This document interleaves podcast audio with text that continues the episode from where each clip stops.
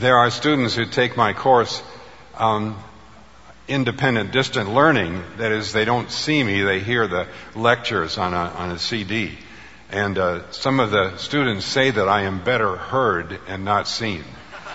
Um, but maybe today you were going to hear, see me but not hear me. Anyhow, I was saying that Ted's uh, selection of the music, Hear My Cry, O God, don't turn your face away from me. You know, hear my heart.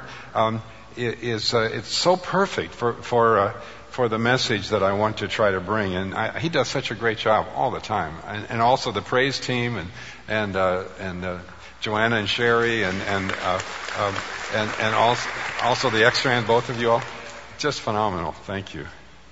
So, how many times have you heard a sermon on the Ten Commandments lately? Um, but I've got an inspiration. Uh, I think it might be might might be meaningful for, for you. I hope so, and, and, I'd be interested in seeing what you think and discussing it uh, up with the cookies and the coffee afterwards. The headline for the whole Ten Commandments is Exodus uh, 22, verse 2. Is it up there? Yeah. I am the Lord Yahweh your God who brought you out of Egypt, out of the house. Of... Did you notice that when they projected the thing that was uh, pre-planned beforehand, came from somewhere else, they left out this verse?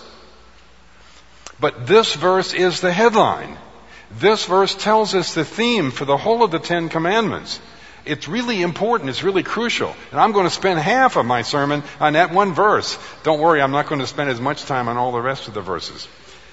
So I am the Lord your God who brought you out of Egypt, out of the land of slavery. The name of God throughout the Old Testament is translated the Lord, but it's the Hebrew um, Yahweh. Um, but what does Yahweh mean? We've got to get that straight in order to get the theme straight. The name of God is revealed in Exodus 3 and Exodus 6. Moses was keeping his father-in-law's flock there up on the mountain. Um, he was just minding his own business when that bush, the burning bush started burning. It wasn't Moses' idea that this would happen, but God spoke to him. And God said, here I am. I think that's a clue to the meaning of the name Yahweh. Here I am. I am here. And Yahweh said to him, I have seen the misery of my people who are in Egypt. I have heard their cry. I know their sufferings and have come down to deliver them. But Moses said, Well, who am I that I'm going to go to the Pharaoh and then go to the people and say this? They're going to ask me, What's your name? God said to Moses, Say this I am, or I am who I am. Say, Yahweh, has sent me to you. This is my name forever, and this is my name for all generations. Scholars don't know where this name Yahweh comes from. They can't trace it back and figure out, oh, that's the meaning of it. And so there are lots of different possible suggestions. I think the best one comes from the um, Old Testament theologian Walter Eich wrote, the most natural interpretation remains I am. I am present. This makes perfect sense in Moses' context. I'm really and truly present, ready to help and to act, demonstrably, demonstrably and immediately present and active, near at hand and mighty to control. Exodus chapters 3 and 6, where the name of Yahweh is revealed, uh, are so important that they actually are three different strands braided to, together. Um, and I think we can get a clue for the meaning of Yahweh by sort of unbraiding those strands and asking the question, are there some themes that go across all three strands? And there are. All three strands say Yahweh is the God of Abraham, Isaac, and Jacob. They, Abraham, Isaac, and Jacob, all got in a jam, like Abraham was about to sacrifice his only son Isaac, and God delivered him gave the ram. Um, Jacob was in a jam after 14 years hiding out away from home. He was coming back, and his brother Esau could kill him, and God delivered him. I suggest that I am the God of your fathers Abraham, Isaac, and Jacob. Suggest God who makes a covenant, a promise, and delivers. on his promise and delivers from the jam um, that we're in.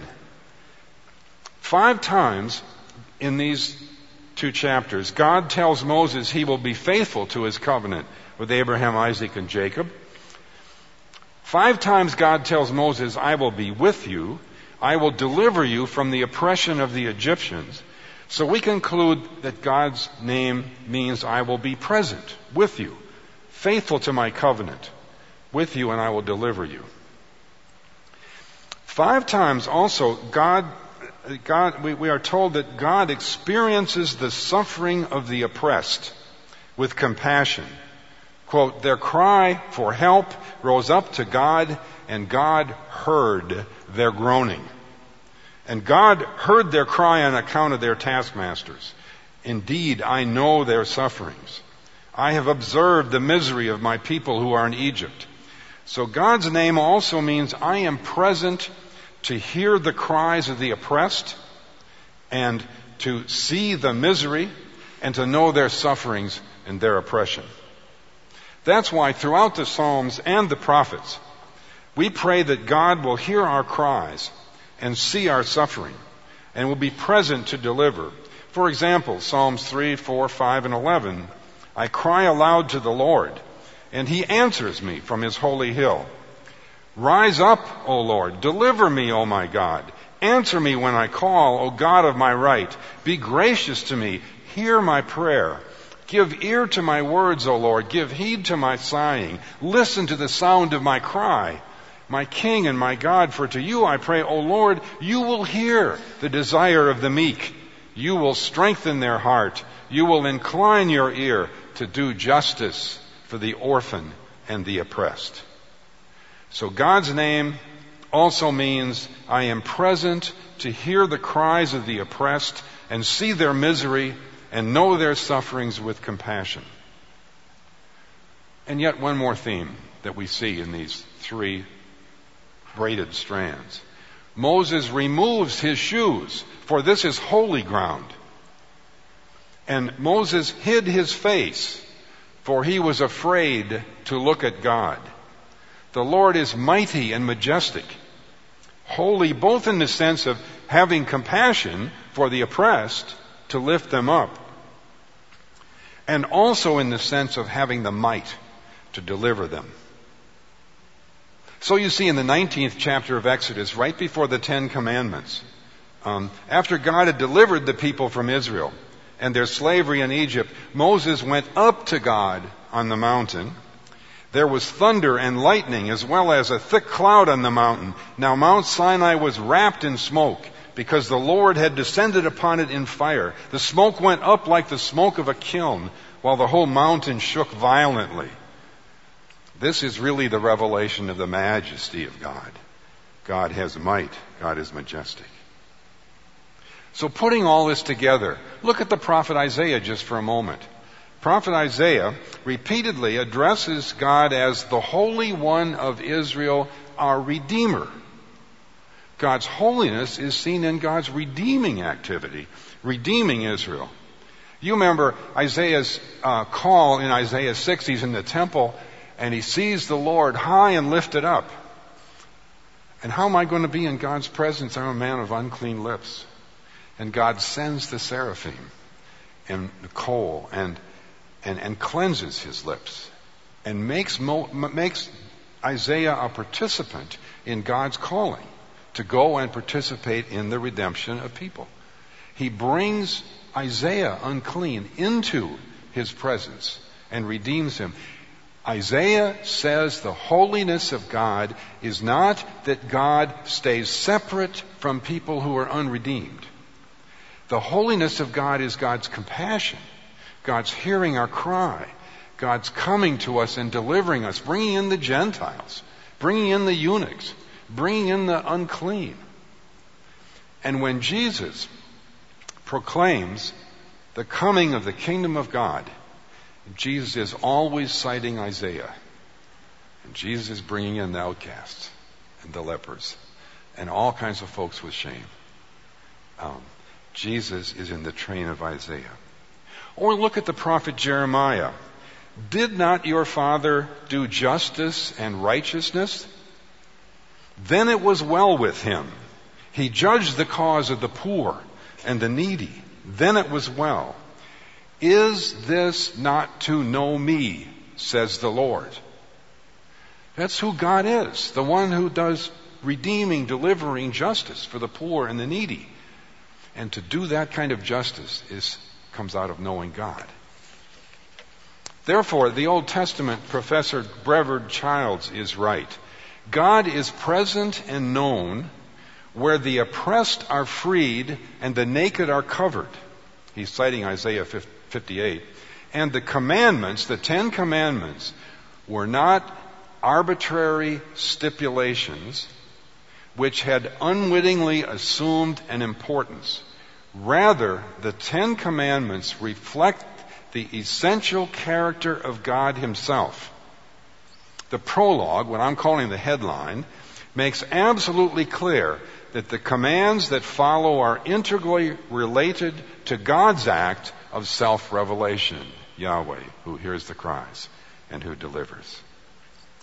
We are delivered from legalism and self-righteousness if we interpret each commandment not as a legalistic rule resting simply on an authoritarian understanding of an authoritarian God. They are commands based on a deliverant, delivering, compassionate God. I am Yahweh who brought you out of Egypt, out of the house of slavery. That's the headline. So we should interpret each command guided by our prayerful relationship with God who cares. So let's look at the first two commandments quickly. You shall have no other gods before me. You shall not make for yourself an idol. You shall not bow down to them or worship them. The ancient culture didn't think that those idols were literally gods. They thought those idols pictured the character of God. And what we're being told in the Bible is those idols do not picture what God is like. The way to get the picture of what God is like is to understand that God has heard our cries and has acted to deliver us. God is the Redeemer, the Deliverer who, who hears and who is present and who delivers and keeps God's covenants, God's commands. It isn't adequate to make God into an infinite, abstract, universal, something. God gets particular. God hears the cries. God comes and is present. God speaks to Moses. He says to Moses, I've got a task for you. We're going to deliver the people. There is mystery in God. So Moses hid his face, for he was afraid to look at God. But the character of God is hearing the cries and bringing the deliverance. So these two commandments point to the headline in verse 2. And so does the third command. It clearly refers to the name of Yahweh. You shall not misuse the name of the Lord, Yahweh, your God. As Jesus interprets this command, it's about swearing by heaven, heaven was a stand in for God, or by some other holy thing, to convince someone you were telling them the truth, or you were going to keep this promise, when in fact you weren't. You were using God's name not to deliver, but to oppress, to deceive, to seek your own ends. It was using the name of the Lord who cares especially about the vulnerable in order to make somebody vulnerable trust you and become a victim of deceit. Yahweh hears the cries of the vulnerable. So Baptist Old Testament scholar Walter Harrelson explains, quote, the Hebrew expression has often been translated, do not take the name of the Lord your God in vain, with the meaning to treat Yahweh's name lightly. Harrelson says, I do not find any occurrences in the Hebrew Bible clearly supporting such a translation. The term means, quote, misusing the power inherent in the personal name for God to do harm against others. It prohibits using Yahweh's name to invoke curses upon another person or to conjure up evil spirits by the use of the power laden name or otherwise to take advantage of one's knowledge of the powerful personal name of God. The concern throughout is hearing the cries of the vulnerable and delivering them. So the fourth command, remember the Sabbath day by keeping it holy. Now, when I was a boy, I, you know, learned that means go to church every Sunday, um, which is I'm in favor of. um, but that's actually not the emphasis here. It's about seeing the need and hearing the cry of the vulnerable, paying special attention to the needs of your children, your slaves, your livestock, and the powerless immigrants. Quote, You shall not do any work, neither you, nor your son or daughter, nor your manservant or maidservant, nor your livestock, nor, nor the immigrant within your towns. The alien within your gates. That's the immigrant I'm translating. I mean, that's an immigrant. That's what it is. As Harrelson writes, as a day set apart for Yahweh as holy to the Lord, its basic observance was negatively put. Don't do any kind of labor. Exodus 23:12 confirms this inter- interpretation, stating the reason unmistakably, 6 days you shall do your work, but on the 7th day you shall rest, so that your ox and your donkey may have relief, and your homeborn slave and the resident, the immigrant may be re- refreshed. The reason is rest for the weary, especially the powerless weary, most vulnerable to exploitation. And in Deuteronomy 5:15, the other version of the 10 commandments we have, it says, "Remember that you were slaves in Egypt, and that the Lord your God brought you out of there with a mighty hand and an outstretched arm." Therefore, the Lord your God has commanded you to observe the Sabbath day. Slaves should get some rest too.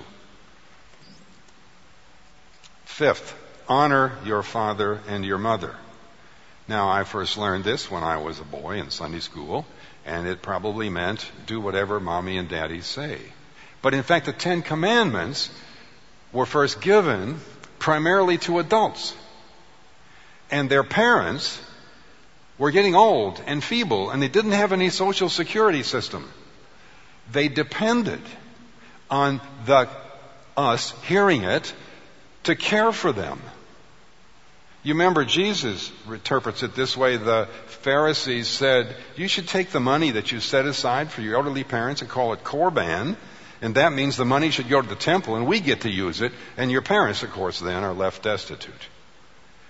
What, te- what this commandment is saying is be concerned with the vulnerable, the elderly parents. They really depend on us, not only for our financial care, but also love and support and presence. My parents were in a um, nursing home, rest home, whatever, in uh, Minneapolis, and um, my sister and I went regularly to visit them. We would take turns. We would we'd visit every month. Um, and I played when Dad was 93 years old. I played bridge with him and uh, you know two others, two women who were there. Um, and um, one of the women who she was my partner, and we skunked them. She was terrific. Um, um, she said, "My son, I've been here seven years, and my son has come to visit me once, and I notice that you are here regularly visiting your parents, and I think that is so important." That's what this commandment's about. Sixth, you shall not kill. Can there be any question about the potential victims of murder being vulnerable and needing deliverance? Some in our church who know this personally. Um, you need the hearing of God's love. You need the healing that can come through worship together and experiencing forgiveness. You need, you need, you need the deliverance from the pain of, of murder. Um, too much of that happens in our country. This um, Tuesday, the Los Angeles Times front page had a had a um, an article saying the death. They've just had a, a, state commission on the death penalty, and it's, it's broken. Um, 98 people have been found who were given death row, but then they were found they weren't guilty and were were let go. Um, we know that it's un, un, unjust. No wealthy person in the history of our country has received the death penalty. There's a racial bias. There's an economic bias. There are errors that happen. And once you're put to death, you can't correct the error, of course. So, this, I don't have time to talk about the whole ethics of the death penalty. I've published a book on it, and I could do more. In the New Testament, the death penalty happens. I mean, you know, there is the stoning of Stephen. Um, there is the stoning of the woman caught in adultery until David, until Jesus interrupts it. There is, um, there is the uh, all the martyrs who were martyred in the in the book of Revelation. Uh, Paul himself participated in the stoning of, of Christians until he repented and, and, and turned uh, against doing that. And there's Jesus' own crucifixion. Every single death penalty in the New Testament is unjust. Um, New Jersey has just canceled its death penalty. Illinois has said there's so many errors they just just took everybody off death row. Um, there is a change happening. Seventh, you shall not commit adultery. This is surely a commandment designed to deliver the vulnerable from victimization. When someone commits adultery, there's the, there are two families that are victims, um, two couples that are victims, and also the person himself. Uh, former President Bill Clinton uh, can testify to this. Um, that, um, there is much hurt that comes from that.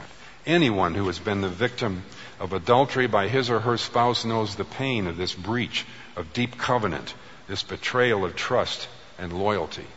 Old Testament scholar John Durham provides an additional grounding based on this commandment as a breach of covenant with Yahweh, as well as a breach of covenant with one's spouse.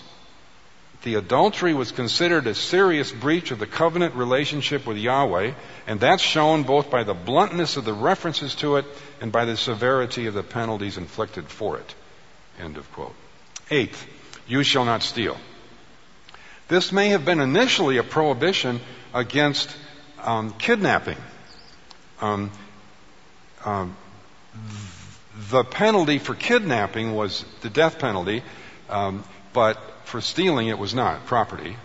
Uh, property was, was the Bible is clear that persons are more valuable than than property. You may have also seen in the paper this week this uh, guy in Texas, in Pasadena, Texas, who saw his neighbor's house being burglarized and called 911 and he said, I'm going to go out and shoot the guy. And 911 said, No, don't shoot him, we're coming. But he went and shot and killed two burglars. Um, and he just had his trial. He was let off this week. I don't know about Texas, but in the Bible, people are more important than property. Um, and they show that by the, by the, the, the by the, the penalty there. Um, we will soon have burned up almost. Oh, it's uh, interesting on the slide. Did you see quickly about um, not stealing? They put up uh, Internal Revenue Service up there just last night. Dot, finally, Dot and I finally got around to doing our income taxes. Am I having pangs of guilt for? I don't think I'm stealing. But I also wanted to point out another kind of stealing. We soon will have burned up almost all the oil and gasoline that was a one-time gift of God millions of years ago in three generations, from my parents to my, my kids, we will have burned up pretty well all this oil. Um, there, there, there's a woman, a nice, nicely dressed woman that Exxon puts on the television with an ad saying, all we gotta do to solve this problem is drill more. Which means, of course, means use up the little bit that's left so the next generations won't have any at all. How can we have? How can we be comfortable with such stealing from the future generations. It could have been spread out so a lot of people would get the benefit if we had done conservation. So don't just think only of those thieves.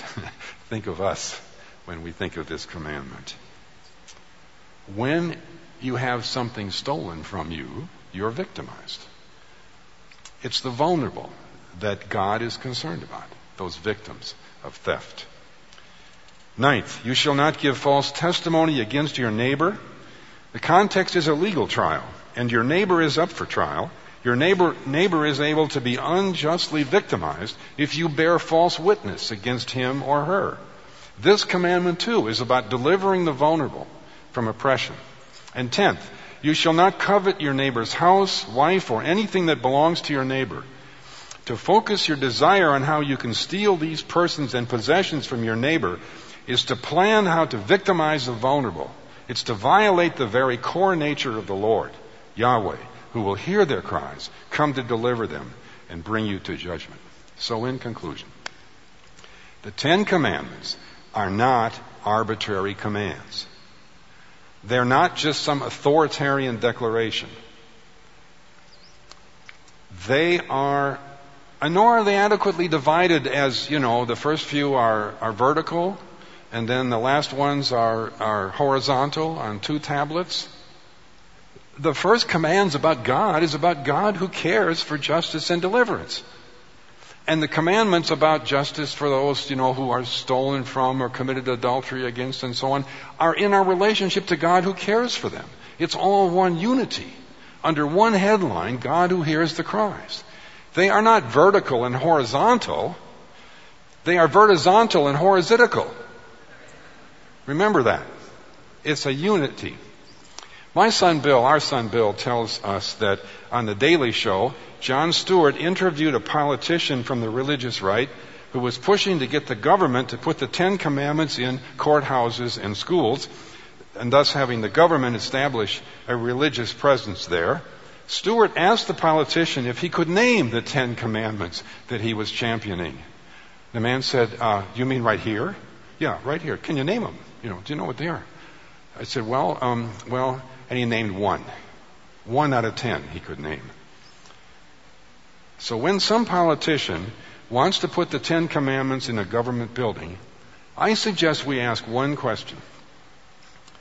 Whether that politician is an advocate of an ideology or a party that stands for deliverance of the weak and vulnerable from oppression by the privileged and the authoritarian, or whether that politician is an advocate of an ideology or a party that stands for the privileged, the wealthy, and the authoritarian in their victimizing of the poor, the immigrants, the weak. In sum, the Ten Commandments are unified by their heading. The character of the Lord Yahweh, whose name means I'm present with you to hear the cries of the oppressed and see their misery and know their sufferings with compassion. I will be faithful to my covenant with you and I will deliver you. The Lord is mighty and majestic, holy, both in the sense of having compassion for the oppressed and delivering them, and also in the sense of having the might to deliver them. Do you know what the name Jesus means? Jesus, Yeshua, Joshua. It's the Hebrew which means Yahweh delivers. And that's what this sermon is saying. And that's who Jesus is. The revelation of God, God's caring for us. The table that we are about to serve, to be served from, is the table of Jesus, the Lord, the deliverer. He gave his body for others. He gave his blood as a new covenant. When you eat this bread and drink this grape juice, you are accepting his caring, his deliverance right inside of you as it goes down. Feel it. You are committing yourself to keep this covenant to hear the cries, to see the need, to act to deliver those who are weak and those who are vulnerable. The purpose of our church is to make followers of Jesus who love, worship, and serve God. This is a God we can love and we can worship and we can serve. The Ten Commandments are about the God who cares and who delivers. The Lord's Supper is about this same God revealed in Jesus who cares and delivers. Our participating is our committing ourselves to participate in God's hearing the cries, loving, caring, delivering, and keeping covenant. Amen.